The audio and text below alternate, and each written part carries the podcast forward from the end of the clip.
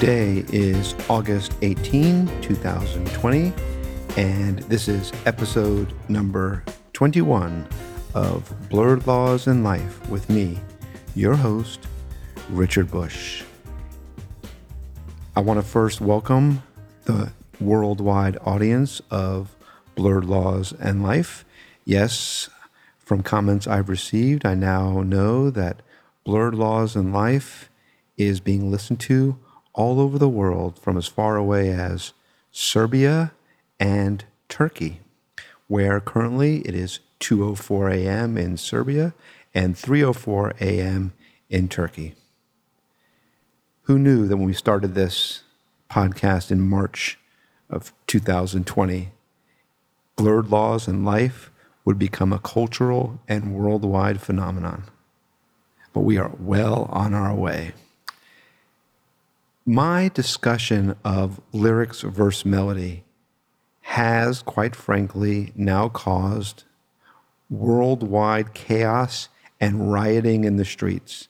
I have received numerous comments to everyone's opinion about whether lyrics or melody are the most important part of a song.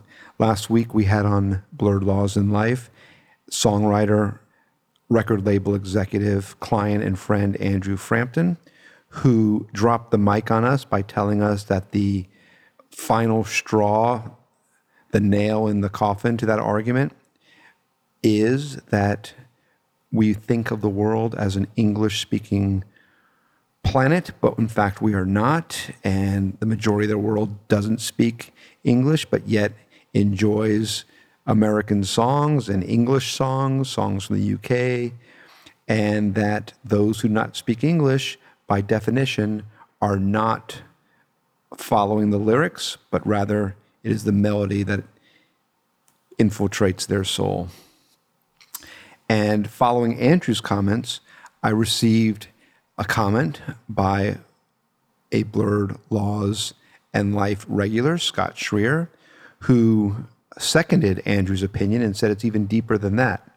Because when one translates the English lyrics to another language, the syllable count is different. The rhythm of the words are different. So they do not match the English words, and vocal melody is very important to a song. So that shows even further how the lyrics cannot be the most important part of the song, and the, it is the melody, the music that is, because even if lyrics are translated, they will not match the English syllable count in that language, and it throws off the entire song lyrically, but yet the melody of the song is the same, and the songs still are worldwide hits. My brother um, even reached out to me, sending me a text that said to call him because he has a response to Andrew Frampton, a different response, disagreeing with Andrew. And my brother, who is an incredible pianist, said that if words are translated to a foreign language, like Chinese, he said, and when translated, if the lyrics still are powerful and resonate, then it just underscores the power of the lyrics and how important the lyrics are to a song. So now, apparently, the battle lines have been drawn. This lyrics versus melody debate, which I thought when I first raised it was an interesting, fun debate, has sparked worldwide outrage. There may end up being war over this. I hope this doesn't spark a world war, but we do know that Blurred Laws and Life has gone global that we have listeners across the world, as far away as Turkey and Serbia. And we know that tensions are running high on this melody verse lyrics debate. And we also know that World War I was started by the assassination of the Archduke Ferdinand by Serbian nationalists. Nobody cared about the Archduke Ferdinand, but it started World War I. And we know we have listeners as far away as Serbia and Turkey. So is history about to repeat itself? Will the Serbians who believe in melody or lyrics start World War III over this melody versus lyrics debate? And we know if that does happen, blurred laws in life will be blamed. I don't want that on my conscience. Please, everyone, for the love of God, stay calm.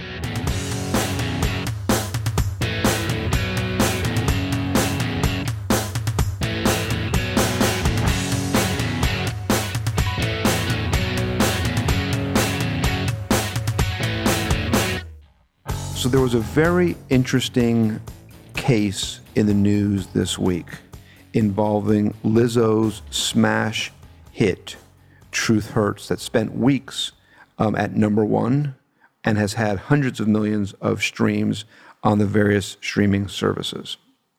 It also won several Grammy Awards, and Lizzo was nominated for other Grammy Awards for her song Truth Hurts. After Truth Hurts was released, several songwriters registered themselves as writers of Truth Hurts with performing rights organizations, even though they were not listed on the credits of Truth Hurts.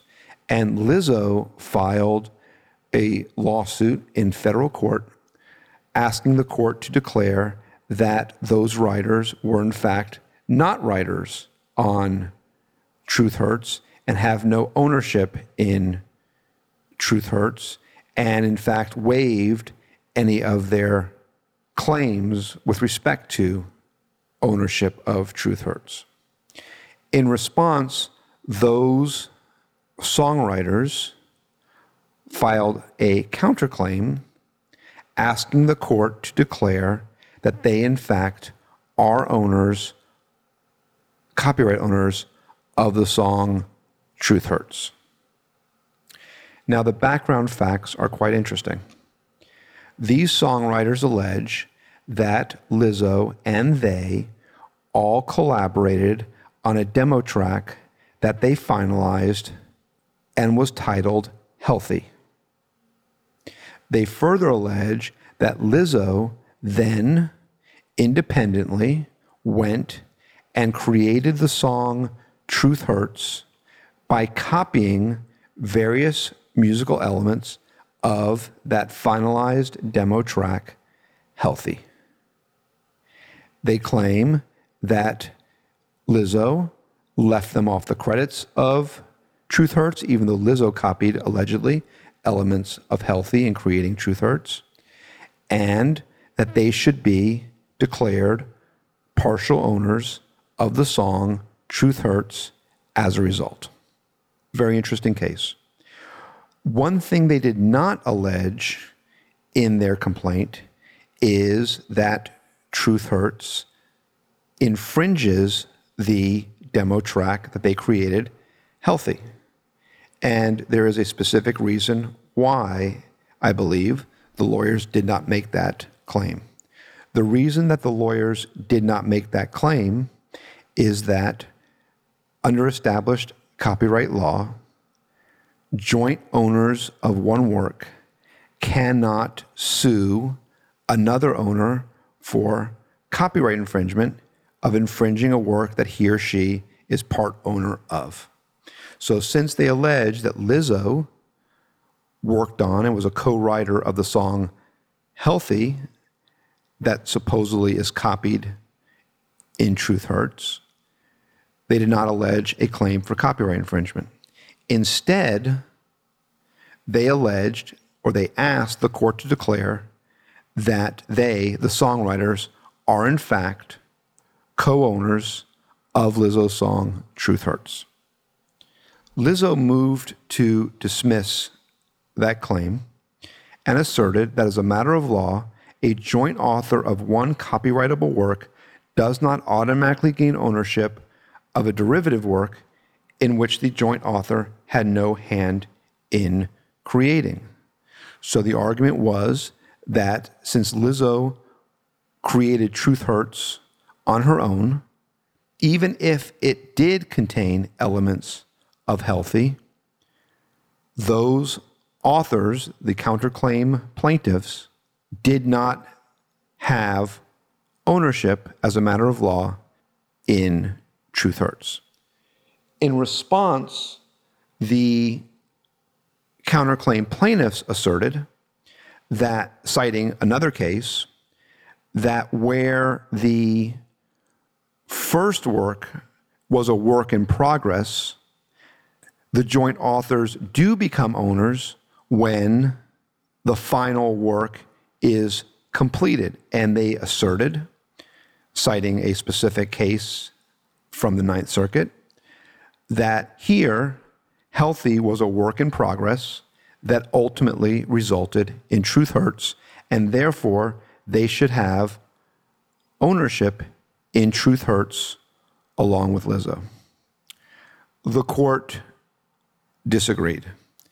And the court, citing and relying on the allegations of the actual complaint filed by the attorneys for these songwriters, said that they plead that Healthy was in fact a completed work, that they plead that specifically, and that Truth Hurts, Lizzo's song, was then created independently, albeit through alleged copying of elements of the original track, Healthy.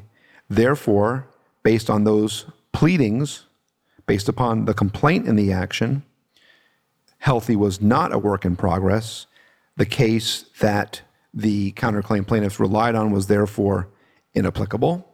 And under Ninth Circuit law, the plaintiffs do not have ownership in Truth Hurts simply because it may have copied elements of Healthy and as a result dismissed that claim. Interestingly, the counterclaim plaintiffs asked the court to allow them to amend their complaint to allege that, in fact, Healthy was a work in process, that it was not completed, and that Truth Hurts was the ultimate work that was completed through that process. The court, after analyzing various Ninth Circuit law, concluded that while that allegation would be completely contrary to the original pleading in the complaint, that is allowable under one decision or two decisions of the Ninth Circuit, although there were conflicting decisions in that regard. But the judge said, the court said that out of abundance of caution, they, he would allow them to amend the complaint, but noted that the original allegations still could be used to impact the defendant's or the counterclaim plaintiff's credibility, and further noted that such allegations would be in direct conflict with specific allegations in the original complaint. So it's a very interesting case. It is not over. It's going to continue on if they amend the complaint. And this type of case just shows the intricacies of copyright law and really how difficult it is to sustain a copyright infringement claim and to win. Last week, I also discussed one of my cases, two of my cases that I have recently filed, and I received a few comments about what I said in my podcast about those cases and some questions. And as a result, I felt the need to explain further and to perhaps clarify a bit. So I mentioned last week that we recently filed on behalf of Roundhill Music a lawsuit against a company by the name of TuneCore and their parent company, Believe. And in that case, we allege that TuneCore and their parent company, Believe, as aggregators of music, uh, supplied various sound recordings and the underlying compositions to iTunes and others without, allegedly, without obtaining the necessary mechanical licenses for the underlying composition and therefore committed copyright infringement. I noted that the case was similar to the case that we have filed on behalf of Eight Mile Style um, against Spotify for copyright infringement. And so the question that I was asked was why is it that TuneCore is potentially on the hook for copyright infringement as the company that supplied the songs and the underlying compositions to the iTunes of the world, whereas Spotify, as the final distributor of the music, are alleged to have committed copyright in that case. And the answer lies in the fact that there are various forms of copyright infringement. So, one can be liable for three different types of copyright infringement. One is direct copyright infringement, where you are actually violating one of the six exclusive rights of a copyright owner, which includes the right to manufacture, reproduce, and distribute music, which it is alleged in these lawsuits that both TuneCore and um, Spotify are liable for violating one of the exclusive rights, one or more of the exclusive rights, by allegedly reproducing and distributing the music. But also, there is liability for what is called contributory copyright infringement and vicarious copyright infringement. So, what are those? Contributory copyright infringement exists where one materially contributes to the direct copyright infringement of another.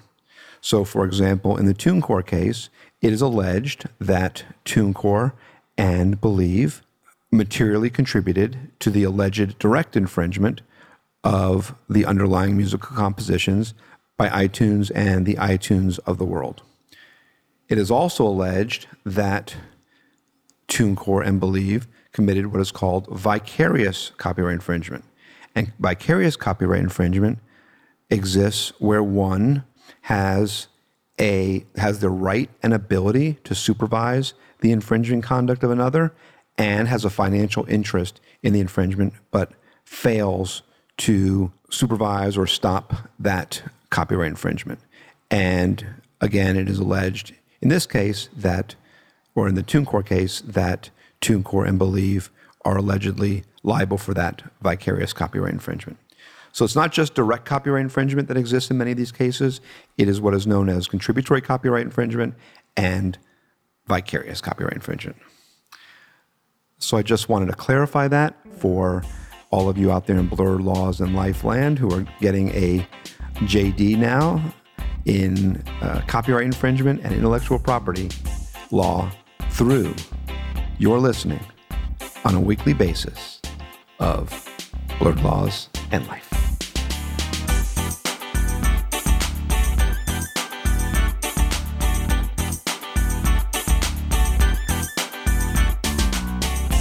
On today's episode of Blurred Laws and Life, I have my guest Matt Goss. Matt was a teen idol in the UK in the late 80s and early 90s as part of the boy band Bros, along with his brother Luke. They sold millions of records, and for the past 10 years, Matt has been a headliner in Las Vegas, first at the Palms Hotel, then at Caesars, and now at the Mirage.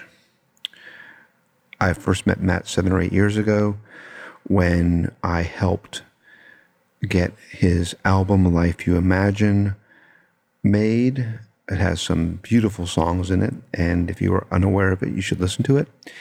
And over the course of the last seven or eight years, Matt and I have become very close friends.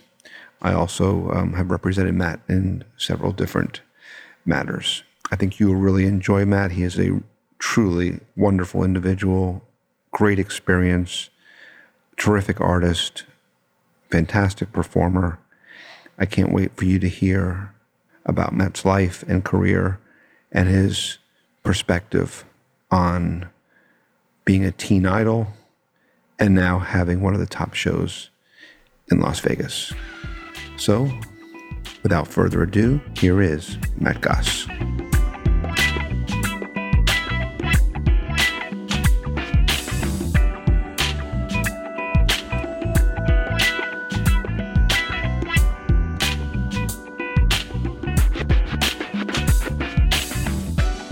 Have with me on the podcast my good friend and client, Matt Goss. Hey, Matt, how are you?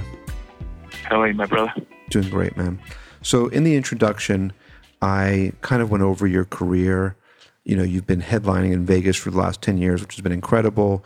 You and your brother were the subject of an award winning documentary detailing your life and early career and what happened after that, um, which details and describes your, your life as part of a as a teenager with the group bros and selling millions of records. And I want to get into all of that in this podcast because with your experience and um, the things you've had, your ups and downs, it's been an incredible career and an incredible life that I know the audience will be fascinated by. But before we do that, one of the things that has really captured the imagination of the world is this lyrics versus melody debate that you were part of a week or two ago. And if you recall, Matt, a couple of years ago, I wrote the lyrics to one of the greatest songs you've ever created. Do you remember modesty, that? Your modesty, Richard, literally knows no bounds. I mean, I think you just said one of the greatest songs ever written. I think that if I could, if I could put some levity to your introduction, first of all, thank you for for the introduction. But we, there was an, actually a moment when Richard, on a very rare occasion, said, "Yeah, I'm, I've had a pretty crappy day. Let's have a glass of wine, catch up."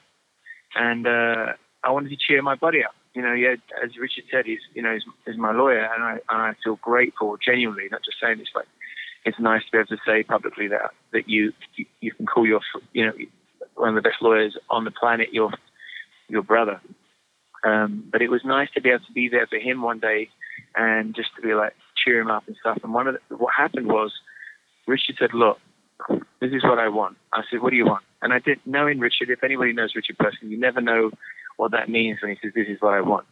Anyway, this particular "This is what I want" was that he wanted to write a lyric, but he wanted me to play with my my guitar and create a most beautiful sounding ballad with whatever lyrics Richard came up with. I, what I said was I wanted I wanted you to create because you were sitting in your place in LA, you were living in LA at the time, and you had your guitar, and I came over and I said I wanted to think of the most disgusting lyric I could come up with, Yeah. and you sing the most beautiful ballad ever to it. which gives people an insight of how warped you are at times when in the courtroom it's just laser focused. But this is he wanted to come up with the filthiest lyric, and that for me to try and make it into a heartfelt ballad. ballad, Yes, in which we then and, proceeded, you, and we did. in which we did, and then we called at least ten of our friends, and you we were crying with laughter, and it was just one of those moments where it was just such a connected thing. It was we were literally crying with laughter. Like we can never, ever uh, tell people the lyric because it was so absurdly um, filthy, and it came out of Richard's mind. And Richard actually was going to sue me because he said, look, he felt that the lyric was a massive part of the song, even though I'd spent an hour to come up with this melody. I said to him, I tell you what, Richard, I mean, you know what I said to you. I gave you. This is the kind of guy you are. Let me just interrupt you because this is the kind of guy you are, Matt. And I want the world to know this. I said I should get 50% of the song. You said, Richard, I'll give you 100% of the song. That's the kind of so you gracious are man you are. day currently the sole owner of that song, which will never be licensed, which will never be heard. but it's, but you own 100% of the rights. it. Lyric, melody, master, everything. But the, the, the thing is, ladies and gents, Richie said, I promise you, I won't, because he videoed me singing the song.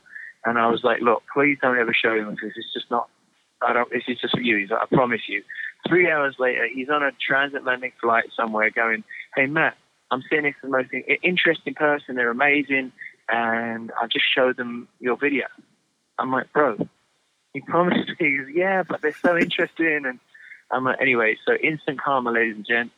He went to the bathroom and dropped his phone on the plane down the bathroom into the toilet, which is forever, probably across over Utah or some state of America.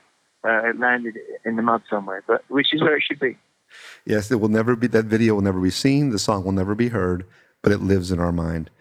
And I kind of want to start at the beginning. I mean, like I said a moment ago, you were the subject, you and your brother were the subject of an award winning documentary just recently, and you have incredible things going on in your career. But, you know, you still are a household name in the UK. And that's in large measure due to this incredible success you had as a teenager with this boy band Bros. You sold millions of records. For, for those in the United States that may not be so familiar, what are some of the names of the most successful titles of those Bros albums? The, well, the most, probably the most immediately known songs would be When Will I Be Famous, the Boy, uh, Nothing, uh, Cat Amongst the Pigeons. You know, there were, there were, I was, it was safe to say on most of the world that they were household songs and name recognizable songs. Um, actually, the first album went on to be the most successful debut album in the history of our record company, and it was it was an extraordinary thing going around the world, and and just really it was uh, it was one of those moments where you know just being born from humble beginnings and going to Australia, for example, and we didn't even know if anybody would know who we were.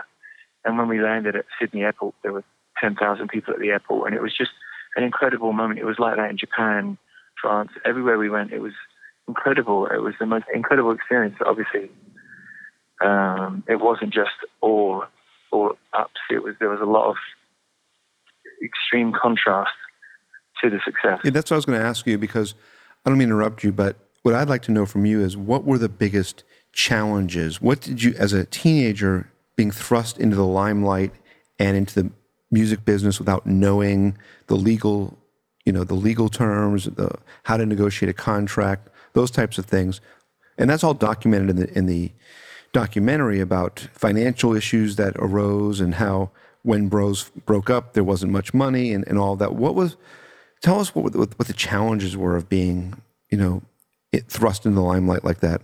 I think being thrust into the limelight was the fun part. I think learning very quickly that there was a business attached to and the necessity of trying to find somebody that actually protects your um, artistry and your potential legacy and your finances.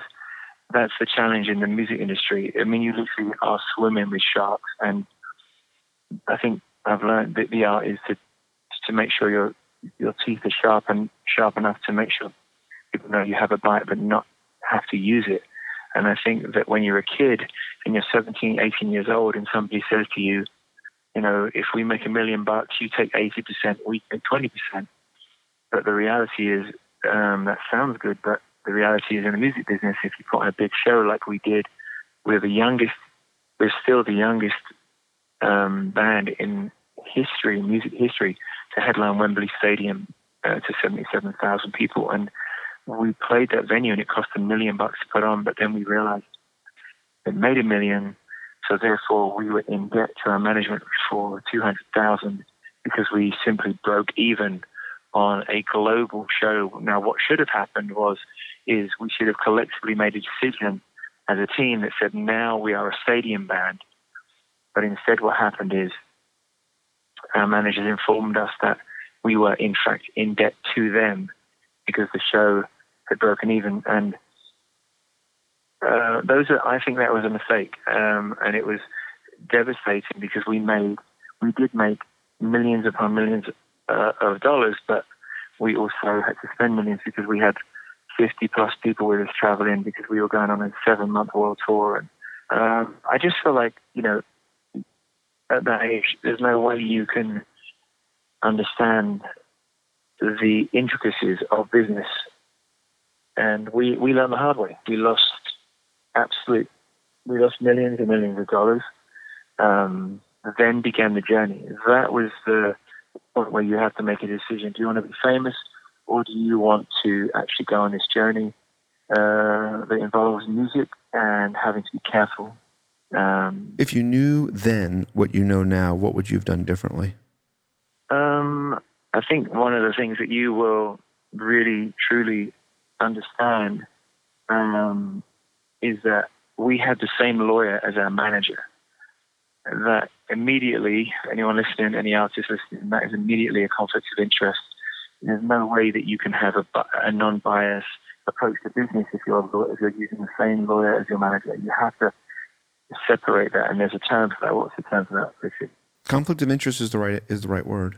So we didn't know that. I mean, we just felt that everything was kumbaya. Everyone was on the same page. Everyone was looking out for you. And then you start to realize, you know, that it's quite a treacherous place, and but we, you know, people might understand, also need to understand that you're, you know, you're you, you travel to Australia. It takes you, you know, 18 hours to get there. It takes, you know, you get there, you have 30 interviews to do. The next day you have 30 more interviews. Then you have a show to do at the, in the evening, and after that, meet and greets.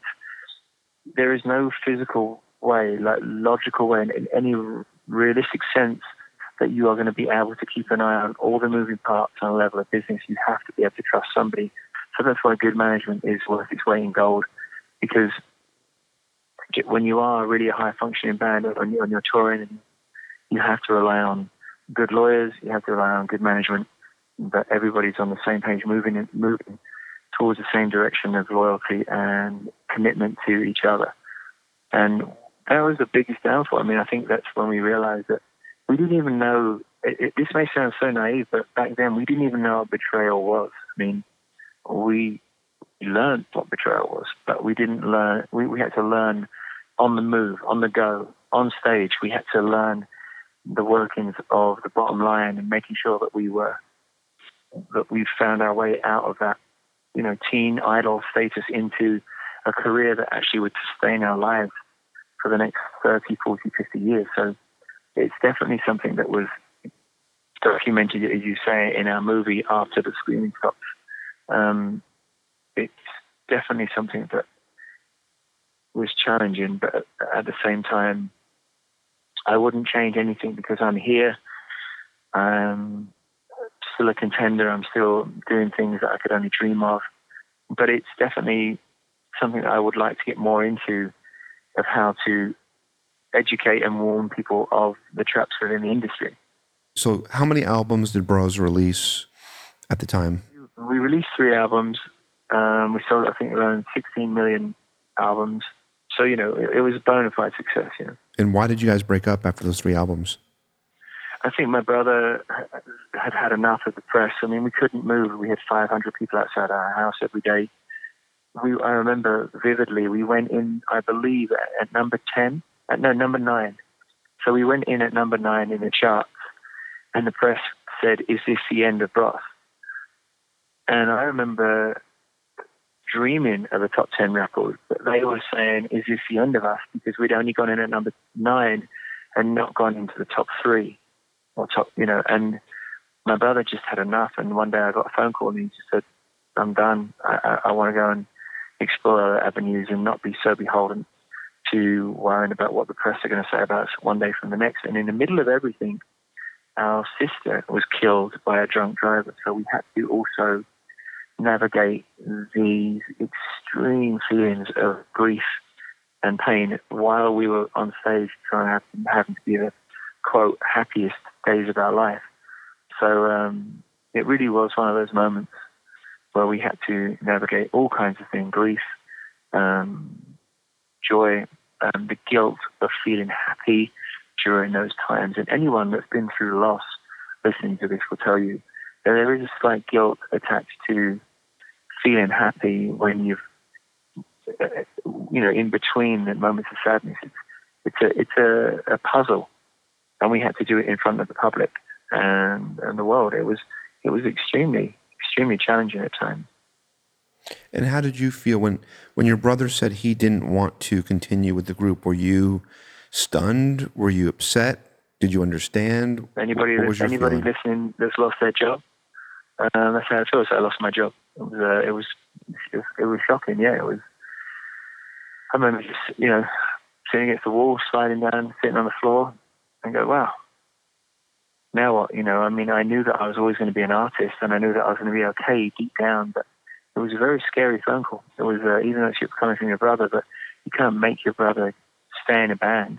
I mean, Luke was the drummer and, and we both were very, very famous individuals in our own rights within the band. And, um, he quit, so you can't make somebody rejoin. And, and I remember when, uh, um, at the time, I believe we had a number one album in Japan, which which we never went to promote or anything. We were number one in Japan when he left the band.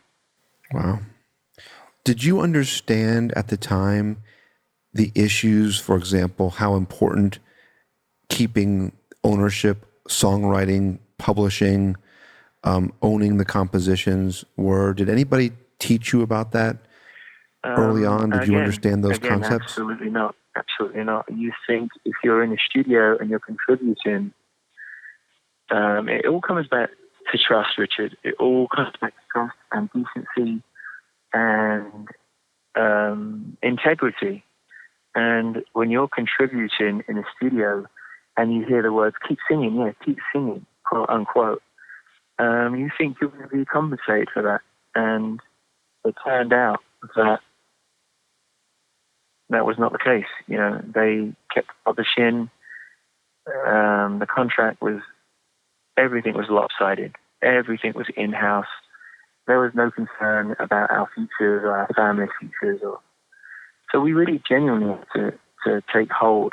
You know, the second and the third album, we we had to really to try and take hold. But even I remember when I wrote a song called Sister with my brother and and Nicky Graham actually was the producer as well and came up with a piano thing. I'd actually been tinkering around with a piano line and then Nicky took the, piano line and we wrote a song called Sister. And to give you an idea, my brother got 20%, 25%, I got 25%, and Nicky Graham got 50%.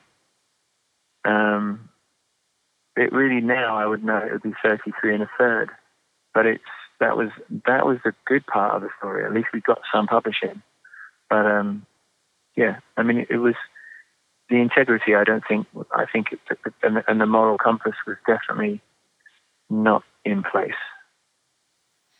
Yeah, it's it's a warning for young artists and young songwriters to always make sure they have the right representation, the right management, the right lawyers, all of that, because it's so easy to get taken advantage of in this industry. It really sounds like a cautionary tale, Matt.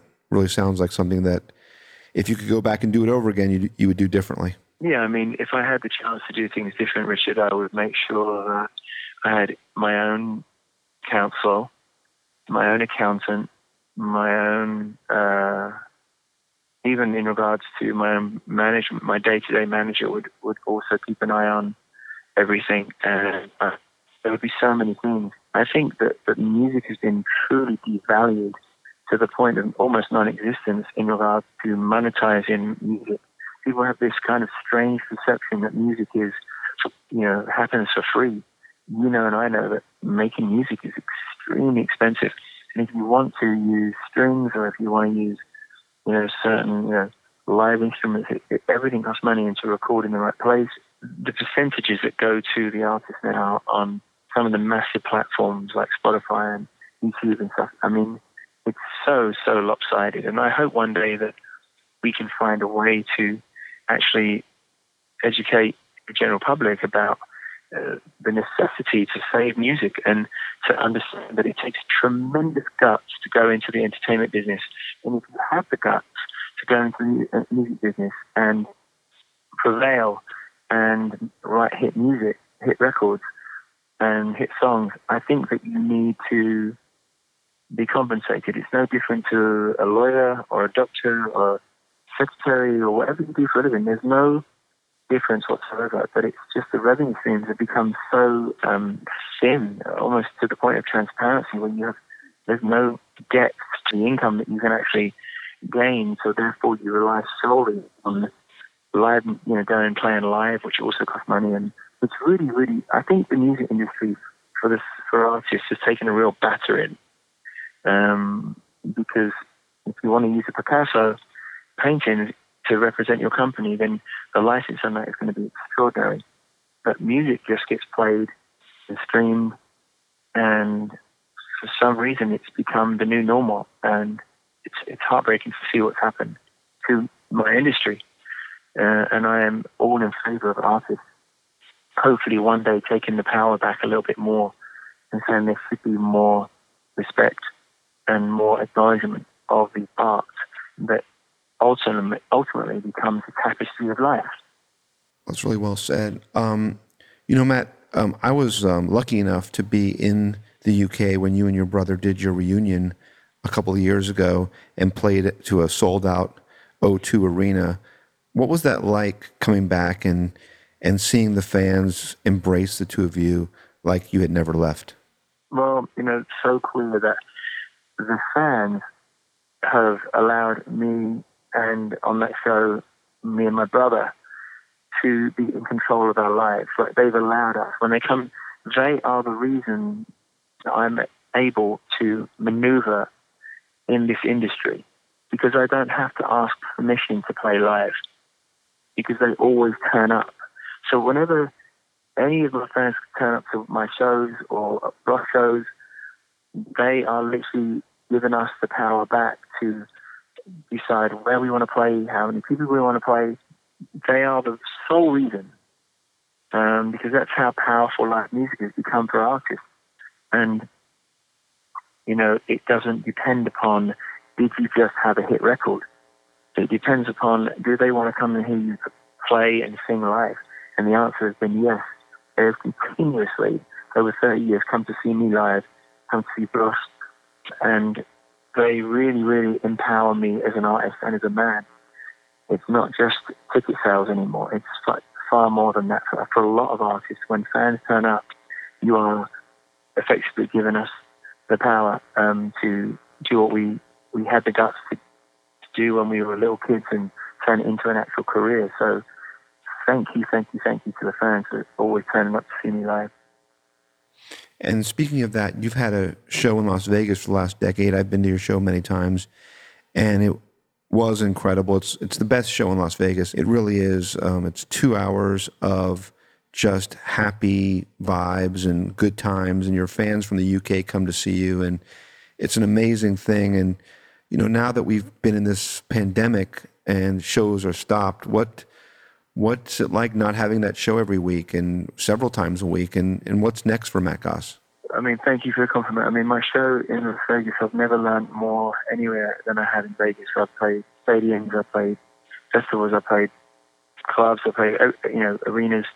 But I've learned so much in Las Vegas because you see the whites of their eyes and, and you have to burn your ego at the door because people, two thirds of the room will know you, but one third of the room will just read a review and say, right, entertainment.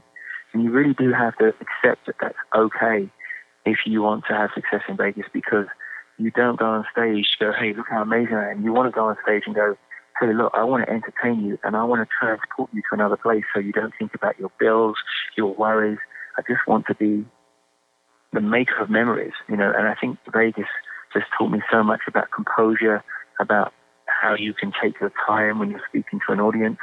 You can also also about undressing your soul to, to an audience. Otherwise, there's no way they're going to undress their soul and relax and, and feel like it's a mutual experience. So I have learned so much about Vegas. So I would imagine that I will continue my residency uh, on the strip where I don't know yet.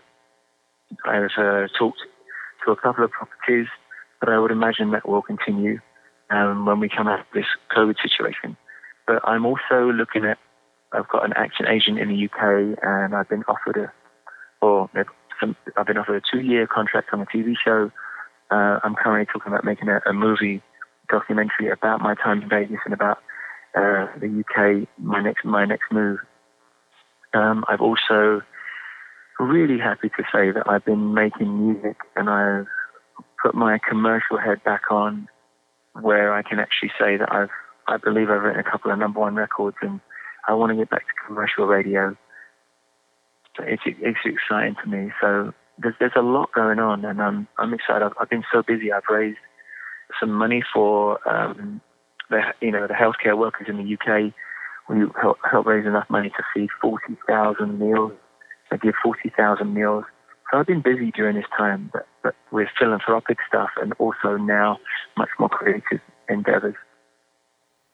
Well, uh, well, that's incredible about the charity work, and I can tell you that having been to your show several times, like I said, in Las Vegas, people are happy. They are just they love it, and you come out and you shake everyone's hand in the audience, and and they it's a very personal show, and and I know it means a lot to you. So I'm happy that will continue after this pandemic is Thank over, you, and and you know that you and I kind of worked on an album. Um, I got one of my friends, clients to help with it, the Life You Imagine album, which has such incredible music on it. Um, some of, I mean, it's just beautiful music, and and I know that you have you know you have more of it in you. Yeah, I mean, thank you, man. I mean, that was one of the best. You know, I worked with Ron Fair, and we we wrote. I mean, I wrote an album called Life You Imagine, and with Armin Palladian, just in yourself. I mean, just was an amazing experience for me, and I was um, songs like Mustang that I'm really proud of, and the, music on that record I'm super proud of, and some of the writing I'm really proud of it as well. I do. There's songs that will live for a long time, but it, it's exciting to actually want to continue to create. And I spoke to an, an amazing human being today, and uh, who's a legend in the UK, Steve Sidwell, and um, we're going to be working together. And it's just, you know, it's amazing where the voice can take you. And as long as you have a true love for music and writing songs, it will always find its way. They'll always find, you'll always find your way um, to another destination. And and I think that um, that's really what it's about. It's not about being famous. It's not about you know the money. It's about the journey, and it's about where the voice can take you. I've sung for the Queen. I've had lunch with Princess Diana. I've played at the Rolling Stones. I've played at Madison Square Garden, Carnegie Hall, the youngest you know man in history to headline Wembley Stadium. Um, I, I recently, you know, a few years ago, sang for Joe Biden. Um, I I've, uh, I've sang at the Kennedy Center, and you know, it, it's just the memories continue. It's you, you really have to be prepared to go on a journey rather than chase fame or money. And hopefully, and I mean this saying to you, you've been one of the cornerstones in my life, not just as, as a as my lawyer, but as a friend. And there's a there's something very profound about the loyalty that you bring to my life, and that's why I enjoy talking to you. And I hope we do more of these. But you know, you really are a, you are a true testament of what a lawyer that cares about music and artists. It's not fake. It's not about money for you. About justice and what's right. And I've, for the people listening, I have never seen anything like when Richard feels like something is not morally correct. He really, really finds uh, it. Uh, it's, it's like alarming to his system. So you're an amazing, amazing friend, but you, you really, it's not phony. You're you really do care about injustice within the music industry. What you did to the Marvin Gaye family and other other artists is, is, is because of who you are. Well, thank you, Matt. I mean, I can't even say what that means to hear you say that. Um, you know, I feel the same about you. You're you're a great guy. We've become great friends, and we've just scratched the surface on you and your career and your life. And I'd love to have you back on so we can just talk about the things that you're doing and other topics and things that are going on in the world because you have a great perspective on all of that. So thank you very much for being a part of Blurred Laws in Life. Thank you, man. We should do this more often. And, and if, again, like if the fans have any questions or people have any questions about, you know, I'm happy to jump on and, and give my perspective whenever you want. I'm we're brothers for life. And again, you know, you really are a true, a true gentleman. And I've seen your red face uh, when things are things are just not morally correct. And you know, you really are uh, the real deal, and I love you, man. Love you too, man. Thank you for being on the show.